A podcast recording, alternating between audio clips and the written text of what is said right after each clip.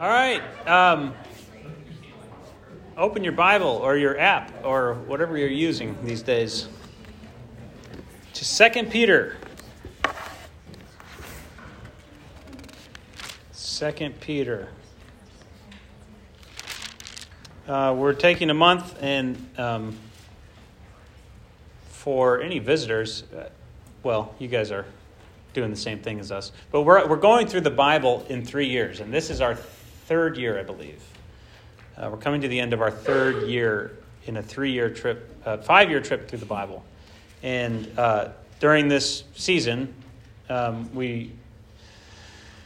So we've been doing it um, not going straight through. Uh, we've been bouncing back and forth between the Old Testament and the New Testament. Before we did this, actually, we for three years we went, just went straight through, and we were like, we want to go through again, maybe a little slower, and maybe bouncing back and forth between the, the two testaments. And so um, we have really finished all the historical books in the Old Testament, as well as Isaiah and um, the prophets after the uh, exiles return. Um, we have we have a lot of prophetic books left in the coming years, so just buckle up for that. Um, actually, Second Peter is kind of a good primer to pay attention to the prophets, right? Um, but what we're doing for this month, leading into the new year, is we're studying the general epistles. So the, the letters written by Peter and James and Jude. Um, so this is week two of four in that in that sequence. Um, Second Peter and Jude are actually very similar. So a lot of this, a lot of the uh, things that we'll talk about, a lot of the things that Peter talks about in Second Peter, are also true um, in in the letter of Jude. Jude is great because it's it's like one chapter. If you say Jude, you don't have to give a chapter number; you just give a verse number. It's pretty cool. It's in Jude 24. Um, but anyway, we're in Second Peter tonight, and this is shorter than First Peter. Um, and so, what we're going to do is just kind of walk through the letter, and I'm going to stop and say some things, um, and just hopefully we can, uh, through the course of the evening, come away with a, an overview of this letter. Uh, so let's pray. Father, thank you for this letter, and thank you for um, the apostolic witness that we have access to in, in Scripture. And I pray that you would anoint it in the same way that you carried men along to, uh, to write the words of prophecy and to write the words of Scripture. Lord, that that same Spirit would carry us along as we uh, read and seek to understand and seek to, uh, to know you through this Scripture. Uh, so, Lord, give us clarity, give us insight, and uh, Convict us, Lord, exhort us, and bring us closer to yourself. In Jesus' name, amen. All right, uh, go to chapter 3, verse 1. This is now the second letter I am writing to you, beloved. This is now the second letter that I am writing to you, beloved. In both of them, I am stirring up. I mean, so this is a great place to go. What's this letter about? Why did Peter write this letter? Well, he tells us right here. In fact, he tells us why he wrote this letter and the last one. I am stirring up your sincere mind by way of reminder that you should remember the predictions of the holy prophets and the commandment of the Lord and Savior through your apostles. Knowing this, first of all, that scoffers will come in the last days with scoffing, following their own sinful desires. So, and then also go to uh, chapter 1, verse 12. Therefore, I intend always to remind you of these qualities, though you know them and are established in the truth that you have. I think it is right, as long as I am in this body, to stir you up by way of reminder. Since I know that the putting off of my body will be soon, as our Lord Jesus Christ made clear to me. And I will make every effort so that after my departure, you may be able at any time to recall these things. So Peter is writing, particularly in this letter, it's getting close to the end of his life. And he says, How can I, what, what's left to say? Right? Uh, what is left to say? what do I need? How do I kind of tie the tie up everything and, and leave it so that after I'm gone, they're going to be able to remain faithful to the life that Jesus has called us to. And so that's what this letter is for. And so he he talks about in the first chapter really the basics of the Christian walk. The basics of the Christian walk. And then he goes into more detail on the potential uh, pitfalls in that walk. All right? So that's really what it, what it comes down to. There is the trustworthy and true way to live. And there are people that you encounter out there who don't live that way and who even maybe claim my name and teach things that are contrary to this. Peter says, let me just get it in very clear terms. This is how you live. and anyone else who says otherwise, watch out for them and uh, remember what I said. Okay? Um, all right. So, Simon Peter, a servant and an apostle of Jesus Christ, to those who have attained a faith of equal standing with ours by the righteousness of our God and Savior Jesus Christ, may grace and peace be multiplied to you in the knowledge of God and of Jesus Christ our Lord. You know God, and you know God through Jesus. And he says, uh, So may grace and peace be multiplied to you. His divine power has granted to us all things that pertain to life and godliness. What a verse! His divine power has granted to us all things. He's the, everything necessary has been done. For you to be the person that God created you to be, God has done everything necessary. That's pretty cool.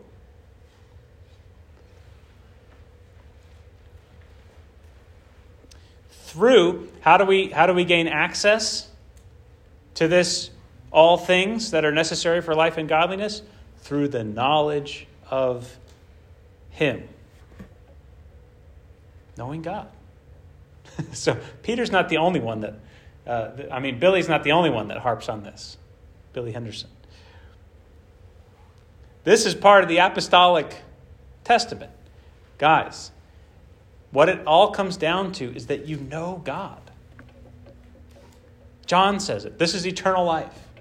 This is the way to live. That they know thee, the only true God, and Jesus Christ, whom thou hast sent. His divine power has granted us all things that pertain to life through the knowledge of him who called us to his own glory and excellence. He wants us to be like him. He calls us to his own glory, by which he has granted to us his precious and very great promises, so that through them you may become partakers of the divine nature, having escaped the corruption that is in the world because of sinful desire. The divine nature is the opposite of the corruption and the decay and the sin that's in the world. You've escaped that. You've come out of that. You've gained everything necessary for life in this present age.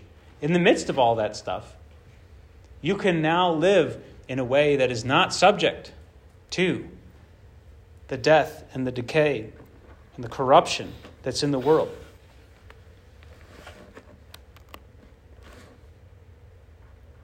For this very reason, okay, for this very reason, because you have everything at your disposal, because God's done everything necessary. And there's a, there's a, there's a clear reason that he, uh, that he uh, says it in this way. And the reason is because there's a lot of false teaching that doesn't say this kind of thing. All right, so he's saying in a positive sense, and then he's going to negatively rebuke and reject the teachings of stuff that uh, doesn't accord with this. For this very reason, because you have grace, because you have everything you need, for this very reason, make every effort. Okay, there was a teaching going, there were false teachings going around that said um, well, among other things, there's not, there's not going to be a, a, a culminating judgment in the end. Right? Or, at the very least, the judgment is not going to be what you think it is. And so, really, you can just live as if you're free. Right? This is licentiousness or license. In Jude, it says, false teachers who pervert the grace of God into license or permissiveness in sin. He said, okay, no, he's done everything necessary. It's just grace, it's all grace, it's nothing that you could have earned, anything of that. And that's why you should make every effort to live an upstanding, moral, holy life. All right? So it's not that we gain access into the kingdom by our effort. It's that God's done everything, and the, the true response to that, the correct response to that, is obedience, is effort, is discipline, is throwing yourself into this life that God. So it's that, it's effort, but it's also continual progress. That you're saved, you're delivered, but you have a whole life to live now until the death of your body and the resurrection of your body in the, in the judgment. You have this whole life to live to prepare you for the kingdom that's coming. That's what life is about. In the, so it's not like, all right, everything's done. Now we just got to kind of wait around and, and, you know, fritter away the time doing what our desires tell us until the death of this world, and then we can go and, you know, be spirits and have our harps and sit on the clouds and whatever. No, he says, oh, there's very much stuff to do in this life. And here's, here's what it is. So you have faith, and there's this list of, of uh, ethical or, or uh, virtuous uh, ways of living Supplement your faith with virtue. That's, that's the same excellence in the previous verse. God calls us to his glory and excellence. It's a very Greek word. It's, uh, it's the same kind of word that um, a Greek hero would be known for excellence. Right? You achieve excellence and glory, it's arete. You achieve, that's what, that's what a, a, a hero in, in the works of Homer, that's what he lived his life to, to achieve arete. Supplement your faith with virtue, virtue with knowledge, knowledge with self control, self control with steadfastness, steadfastness with godliness, godliness with brotherly affection, brotherly affection with love. So we go from faith to love. And the thing about this list is it's ways that we become partakers of the divine nature and ways in which we reflect the divine nature. Right? We're called to God's excellence. We're called to know Him and to, and to increase in knowledge of who He is and who we are. And to be self controlled, not to be subject to our desires. We've escaped the corruption, we've escaped the lusts that bring corruption. Steadfastness a long obedience in the same direction. Godliness, being like God. Brotherly affection. So, all of these things, uh, you could spend a lot of time on each of those words, but all of these things are proof that we are growing into uh, the likeness of God. For if these qualities are yours and are increasing, they keep you from becoming ineffective or unfruitful in the knowledge of our Lord Jesus Christ. So, what that implies is there's a way to know Jesus, but to be unfruitful and to be unproductive. And this is what he says that the false teachers are going around promoting an unfruitful and unproductive way of knowing who Jesus is. Whoever lacks these qualities is so nearsighted that he is blind.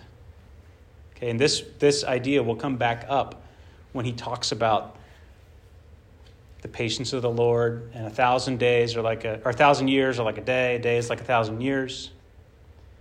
That our conception of time is not God's conception of time and our, our, our perception of it. So he says,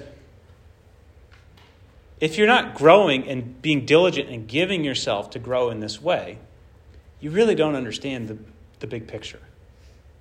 All you really understand is life in this world. But again, you've been delivered from that. You've been delivered and, and you've been placed in the kingdom of God. So if you lack these qualities, it shows a fundamental disconnect between what God has done in your life and your actual perception and understanding of it and appropriating it into the way that you live. Having forgotten that he was cleansed from his former sins. Well, if you're cleansed from your former sins, that you don't continue in that lifestyle. You have a totally different lifestyle, and here's what it looks like. So, be all the more diligent to confirm your calling and election. All right? Jesus didn't die to give you a little stamp. Boom. All right, you're in, you're out, you're in, you're out. Jesus died so that you could become what you were created to be. All right? And part of that is the act of deliverance on God's part. But the next part of that is your response to that act of deliverance and your living out what He has accomplished in your life.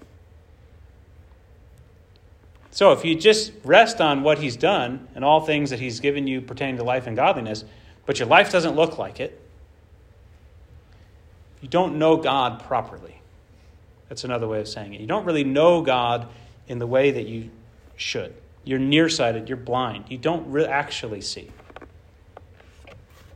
You see part of it, but because you only see part of it, you fail in the, in the larger whole. So, for in this way, there will be richly provided for you an entrance into the eternal kingdom of our Lord and Savior Jesus Christ. Come out of the world and you're being transformed day by day as you, are as you diligently give yourself to receive and live in the grace that God is pouring into your life, which, which contains everything necessary for life and godliness. And you grow in that and grow till the day that you die. Well, then, when the kingdom comes and, and in the resurrection of the judgment, yes, well done, my good and faithful servant. Enter into your reward, right? you understand who I am, and you've lived a life that reflects the nature of the kingdom of God. So that's that's his mini sermon. That's what he really wants them to hang on to. He says, "So I'm going to in writing this last letter, I have some I have some concerns and I'll get to those, but always remember this, guys. He's done everything necessary. And you got to give yourself to it every day and live in it and be different and don't go back to the old way and keep growing, keep growing. Don't just sit around. Be diligent, make every effort, he says. And this is what Peter wants them to, uh, to understand. What he wants them to be able to remember after he's gone. So that after my departure, you may be able at any time to recall these things. And Peter knew, Peter knew in his wisdom, and probably by the Holy Spirit, that at any time was going to include some very hard times persecution and oppression, but also false teaching. And this is one of his concerns. So then he, then he addresses at the end of chapter 1 he addresses the and this is kind of so we have one side of the argument here and so you kind of have to reverse engineer what was being taught and what is he what is he counteracting all right so there's there's two things here at the end of chapter 1 the first one is that um, you know, maybe all of this stuff was sort of just a myth, this Jesus guy. I'm not sure if he was actually a man. These stories have kind of proliferated. We're not so sure about all this. And Peter says, Oh, let me tell you what these eyes have seen. This isn't a myth. I went up with him on the mountain, and this cloud came down, and this voice from heaven, and it was crazy. And he was glowing. And we were there, we saw it. Right? This is he talking about the transfiguration. He said, so first of all, don't tell me it's a myth. I know what I saw. I was there. And what the voice from heaven said was, Jesus is it. this is my son. This is who I am pleased with. Listen to him. So Peter says, Well, I think we should listen to him, right? We were with him on the holy mountain. And then he says, the second thing is that if you just read the prophets too, go back and look at the prophets. This is what they were talking about. You can't get around them. The prophets were inspired by the Holy Spirit, and it was revealed to them what the Messiah was going to be like. And let me tell you, I saw him, and I heard the voice on the mountain say, This is him. And I checked it with Scripture, right? Lest you think that I just kind of dreamed this. No, I checked it with Scripture too. Scripture confirms that this guy's it. He is the one. So he says, everybody, it's not a myth. And in fact, Scripture supports Jesus as the Messiah. So he says, pay attention. No prophecy of Scripture comes from someone's own interpretation. Nobody just kind of pulled this out of nowhere. All right? They said it a long time before it happened. And then it happened in exactly the way that he said. So we should pay attention to it. No prophecy was ever produced by the will of man, but men spoke from God as they were carried along by the Holy Spirit. So he says, oh, My eyes saw it. Scripture talks about it. The Holy Spirit is confirming all this stuff. So let's not, you know, you can get out of here with the skepticism. That's what he says. Don't talk to me about this being a myth, a cleverly devised myth. I mean, it'd have to be pretty cleverly devised. You know, I don't even think someone with today's technology could have could have pulled off this sort of stunt. Maybe that guy, the David Copperfield guy, the illusionist. I don't know. You can't make it up. He said, "This isn't made up. This is real. It's true." So he does those two things in the first chapter. So in the second chapter, he starts to really get into the false teachers. Okay? Uh, there are false teachers, and he says, and this has been going on all along. So basically, he says, y'all, as the people of God, are in the same exact situation that the people of God have always been in. Right? Because there's always been people who come and say, Thus says the Lord, and then it's something false. They didn't hear God, they're just spouting off. He says, in the same way, there's going to be teachers that come in and say, well, this is really what it means to be a Christian. And don't listen to them. Especially because, and especially when, their lives really look like the stuff that you were brought out of. If they seem familiar to you in a worldly sense, probably don't listen to them. Right? Particularly, he says, sensuality and greed. These are two things that will mark false teachers that you need to avoid them. They will exploit you with false words. So then he says, and this is really a warning to the false teachers he says their condemnation from long ago is not idle. Their, destru- their destruction is not asleep. And then he gives these, he gives three examples of where um, there were righteous people and there were unrighteous people, and God came and preserved the righteous people, and they were living together, living in the same time and place. And God preserved the righteous, and he judged the unrighteous. Because God's been doing this all along. So just because you're, you're successful now, you're, be, you're able to exploit people now, listen, God will judge the unrighteous. So he talks about the angels when they sinned. um, he cast them into hell. He talks about Noah in the midst of an unrighteous world, right? That was really one of the low points of, of human history. The thoughts of mankind were always evil continually. Noah was the only one doing righteous. Noah found favor in the eyes of the Lord. God said, Preserve Noah. The rest were swept away. Talks about Sodom and Gomorrah. But Lot was saved. Even though Abraham was trying to bargain for, hey, if there's just 10 righteous, save the city. Well, there weren't 10. It was just ended up just being Lot and his family, but not his wife. Not even his wife. By turning the cities of Sodom and Gomorrah to ashes, he condemned them to extinction, making an example of what is going to happen to the ungodly. And if you rescued righteous Lot, who was greatly distressed by the sensual conduct of the wicked, right? Lot was in this world, and he was saying, These people are saying this is the way to live, this is the right way to live. No, it's not. It's wrong. For as that righteous man lived among them day after day, he was tormenting his righteous soul over their lawless deeds that he saw and heard. Then he says, and this is the warning the Lord knows how to rescue the righteous, how to rescue the godly from trials, and to keep the unrighteous under punishment until the day of judgment. Especially those who indulge, indulge in the lust of defiling passion and despise authority.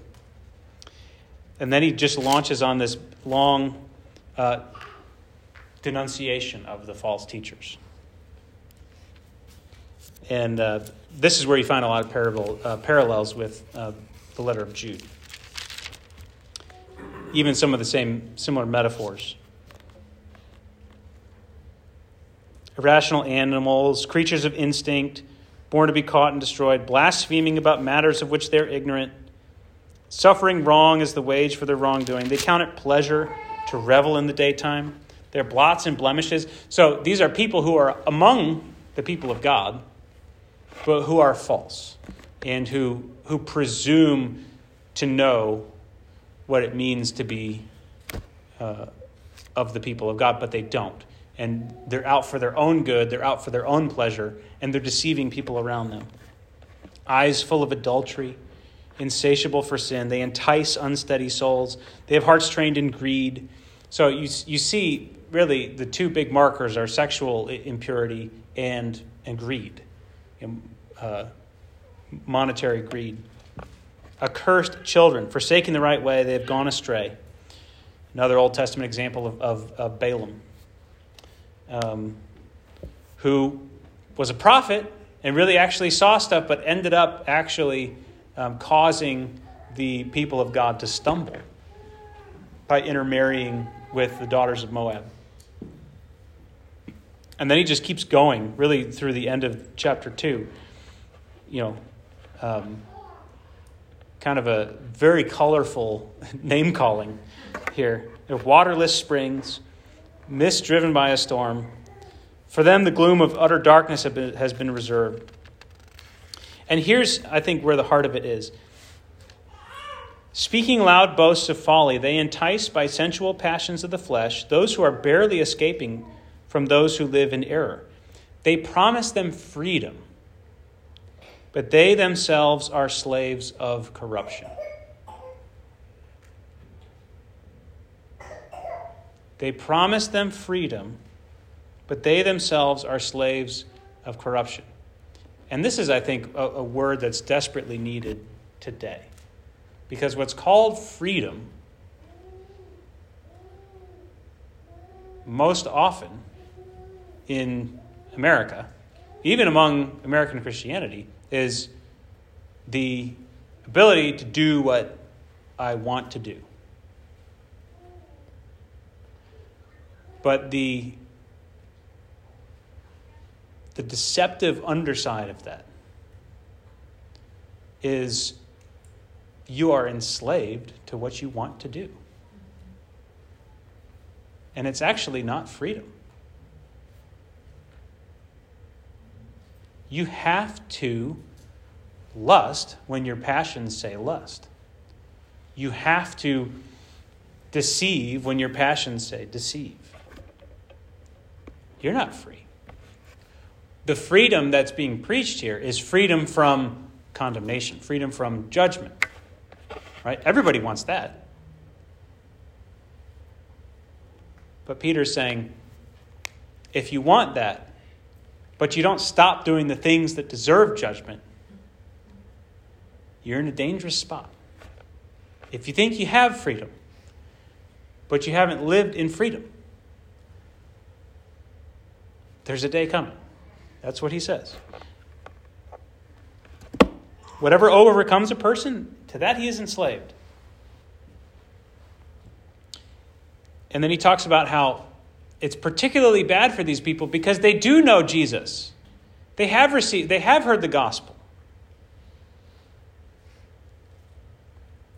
And they have escaped, he says. For if after they've escaped the defilements of the world through the knowledge of our Lord and Savior Jesus Christ, they are again entangled in them and overcome, I would say it's all the worldly stuff has just been repackaged with religion, with Jesus stuff, with God stuff. And you're really just essentially living the same life. Well, that's even worse than just being an outright pagan. If you come out of the pagan world, but you keep living a pagan life, but you think you're not, that's very dangerous. For it would have been better for them to have never known the way of righteousness than, after knowing it, to turn back from the holy commandment delivered to them. And then he pulls out a great proverb the dog returns to its own vomit. and the sow, after washing herself, returns to wallowing in the mire. So, what's he saying here? One of the things, and I think this is one of the important points of this whole book, is that there's no such thing as a separation between doctrine and ethics or lifestyle. Okay? Christian doctrine is Christian practice. Make sense? These people had, they thought they had the doctrine. But that whole first part, this is why you understand the significance of that whole first chapter, his opening little sermonette. The whole thing is there's a way to know Jesus that's unproductive and unfruitful. And these people are doing that. They know who he is, they've heard the gospel. They've even, maybe they've even been baptized which is probably what they're talking about here whenever they talk about escaping, being delivered. They're probably baptized, they're among you. But they're blots and blemishes among you because their lives have not been transformed. They're not making every effort, they're not supplementing their faith with virtue, knowledge, godliness, um, and everything else.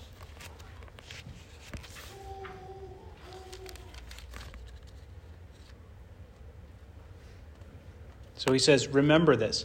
Don't, don't get drawn astray by the, the false teachers.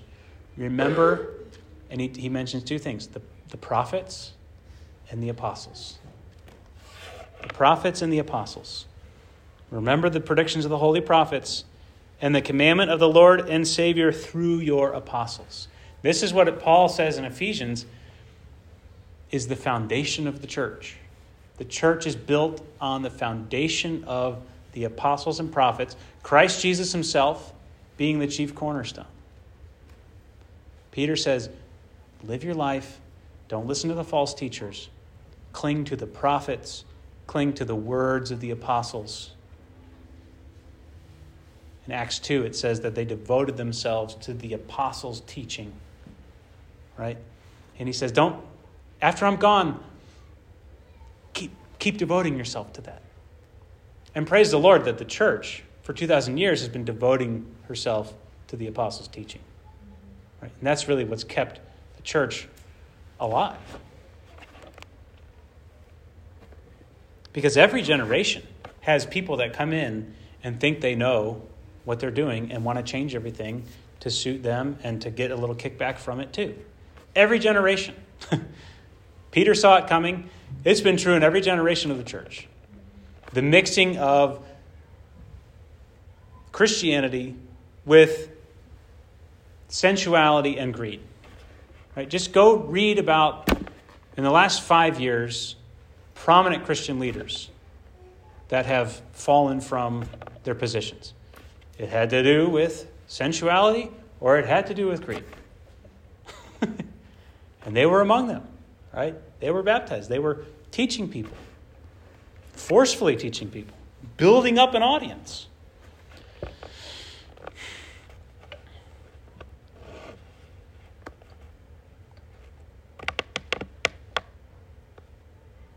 So, one of the things that the false teachers say is that, hey, you can live however you want. Uh, because, I mean, look how long it's been. They said this, they said he was coming back any day. Well, you know, it's been quite a few days. So, what are we doing? They say, Where is the promise of his coming? For ever since the fathers fell asleep, all things are continuing as they were from the beginning of creation. And then Peter again, he, he comes back with two extremely powerful arguments. The first is, well, guess what? It hasn't just been kind of happening since the beginning. God's been intimately involved since the beginning. And he, in fact, by his word, created everything. But then, his, then by his word, he created it out of the water. But then a little bit later, by his word, he doused it all in water and judged the earth. So it hasn't been like, oh, yeah, since the beginning, it's all been about the same. No, God has been intimately involved the whole time by His Word. All right? And guess what? The same Word is storing up the heavens and the earth for fire. It was water then, it's going to be fire next. being kept until the day of judgment and destruction of the ungodly. This is the day of judgment. And, and again, his point here is the opposite of what a lot of preachers of the day of judgment are making. Stick with me here. Don't overlook this fact, beloved, that with the Lord, one day is as a thousand years. So the first one is no, you don't understand how involved God has been since from the beginning. It hasn't just been set it and forget it. you know, God's been moving and shaping and judging and purging and restraining. It's only by the word of God that you're even able to say anything and draw breath. So careful. And then he says, and also, your perception of it's taking a long time is nowhere near God's perception of it's taking a long time. and this is like in the beginning where it says you're so nearsighted that you're blind. You're so shoved, it's just, all you see is you and what affects you in your immediate sphere. it's like, that's no way to live. That's no way to have a perspective.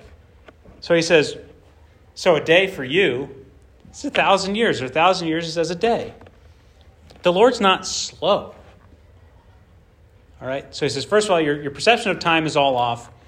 And also, the fact that God hasn't come back yet, that the day of judgment has not happened yet.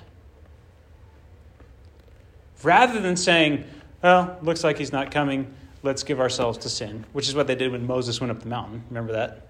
Where is this Moses? We don't know what's become of him. Let's make a golden calf and worship it. Right? Wrong idea.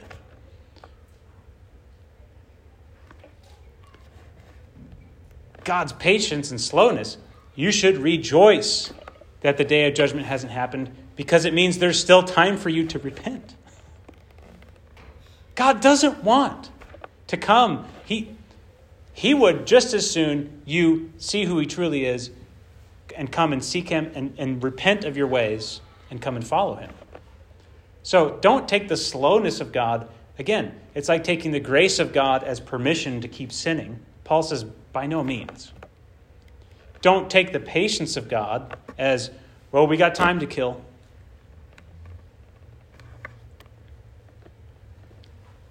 Because that's short sighted too.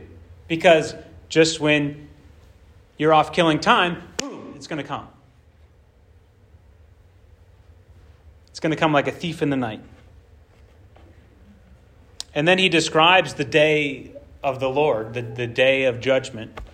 Um, and it's he, he just it's straight from out of Isaiah, right? The heavens are going to roll up like a scroll, and it's everything's going to be, you know, peeled, uh, torn away, and rolled up like a scroll. And here comes God, and everything that's unrighteous is going to be destroyed and banished out of the kingdom. But a lot of times, when we hear this, this word, you know, like everything's going to be burned up, you know, this, this world's passing away, then we stop caring about the way we operate in the world. We stop caring about the world. But that's the exact opposite thing. So here's what he says Since all these things are to be dissolved, since this day is just going to come and blast, just like the flood drowned everything that was unrighteous except Noah, and he preserved Noah. This fire is going to come and purge everything, and it's, it's going to be just crazy. I mean, the mountains are going to flee. People are going to say, Mountains, come fall on us. And it's just really hyperbolic, this, this language that you, you, you're not even really going to be able to grasp it with your mind. There's not going to be words for what this day is going to look like. So, live your life in holiness. That's the proper response to God's going to come and everything, the heavens and the earth, are going to be rolled up like a scroll. It doesn't mean, so, doesn't matter what you do now, it's all going to go away. You understand? Waiting for and hastening the coming of the day of God, because of which the heavens will be set on fire and dissolved heavenly bodies will melt as they burn. But, this is the most important verse in this whole passage. According to his promise, we are waiting for new heavens and a new earth in which righteousness dwells. Somehow, just like God brought the flood on the earth, somehow in the day of judgment, everything is going to be burned that does not, that does not belong in his kingdom. Right? Murder, out of here. Adultery, out of here. Sickness, out of here. It's all going to be hell, out of here. All of that is hell. And it's going to be cast out and burned forever, banished forever from the. And what's left is a new heavens and a new earth in which righteousness dwells. So I don't know. I don't know what this looks like, but I'm not convinced that. Because I think I used to think, oh yeah, in the end time, it's just everything's going to be obliterated. But somehow, the day of judgment is going to be also a day of renewal and rebirth. It's not going to be a day of just complete obliteration for everything, because we are waiting for that day. But on, we're not just waiting for that day; we're waiting for what's on the other side of that day. And somehow on the other side of that day of judgment is a new heaven and a new earth in which righteousness dwells. And that brings the whole letter into focus. This whole idea about the day of the Lord brings the whole thing into focus. Your life is going to come to an end. Heaven and earth themselves, in a way, are going to come to an end. That end is not the end. And we live our lives from here until then. However, whether that comes first or whether we die first, we live our lives as citizens of the new heavens and the new earth. So that when we are raised, when everything is renewed, and when the judgment happens, so that we come into the new heavens and the new earth and we realize that we're home. Yeah, this is this is how we've been living. Right? And so the world is passing away. But the reason God hasn't banished it all is because there's a lot of people left that He wants to be able to be in the new heavens and the new earth. Amen? Since you are waiting for these, the new heavens and the new earth, be diligent. There's that word again to be found by him without spot or blemish and at peace. And count the patience of our Lord as salvation. And then he gives Paul a shout out. He says, You know, I know Paul's been, you've read Paul's letters too, and yeah, some of it's a little hard to understand. And he says, The ignorant and the unstable twist them to their own destruction. So apparently, even back then, people were getting Paul wrong. As they do the other scriptures. You, therefore, beloved, knowing this beforehand, take care that you are not carried away with the error of lawless people and lose your own stability, but grow in the grace and knowledge of our Lord and Savior Jesus Christ. To him be the glory, both now and in eternity. That's it. That's what he's trying to say. To him be the glory. Glorify him with the way that you live, both now and in eternity. Not, well, it's not going to happen now. We've got to wait till eternity. No, now and then. And that's the real tension that we live in because we try and live this life, but we're, we're amongst pagans. We're amongst those who live the way we used to. and actually, some people among us are going to be, go back to that and, and begin to say, no, you know, the Lord's not coming. There's no punishment. There's no. No. The grace of God is like it's, it is an active, transformative force in our lives. The grace of God is not just something that, whew, all right, I don't have to worry about hell. The grace of God, he said, grow in grace. Grace is not a one time, boop, all right, you're saved.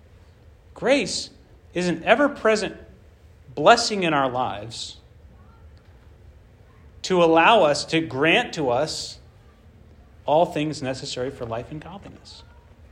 And as we grow in grace, we are transformed in the, in the very same way that he described in chapter 1. We're transformed from faith, which says, Yes, I know who God is, and I believe that uh, I know who He is, and I know who, that, that I've been delivered, and I now receive that grace. Grace, our faith receives the grace.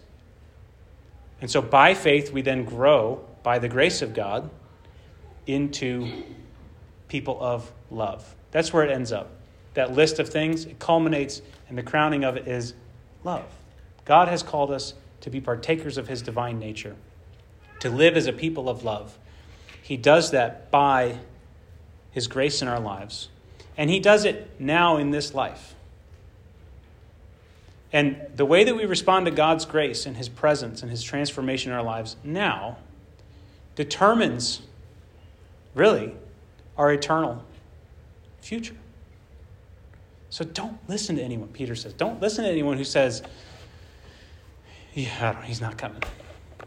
Or, no, you're free. Yeah, you, you don't have to, you know, you don't have to deny yourself anything. By the grace of God, you're free. Don't listen to them. I mean, yeah, they're using the word grace, but they have no idea what grace is. God's a God of love. Yeah. love sacrifices itself. Love does, seeks not its own. Love is in control of its own desires and is not enslaved to its own desire. So, yes, God is love. Yes, God is grace. But just mouthing that doesn't mean that you understand that. You know you understand it when you're becoming more loving, you're becoming more gracious, and you're growing in the grace and in the knowledge of our Lord and Savior Jesus Christ. Amen?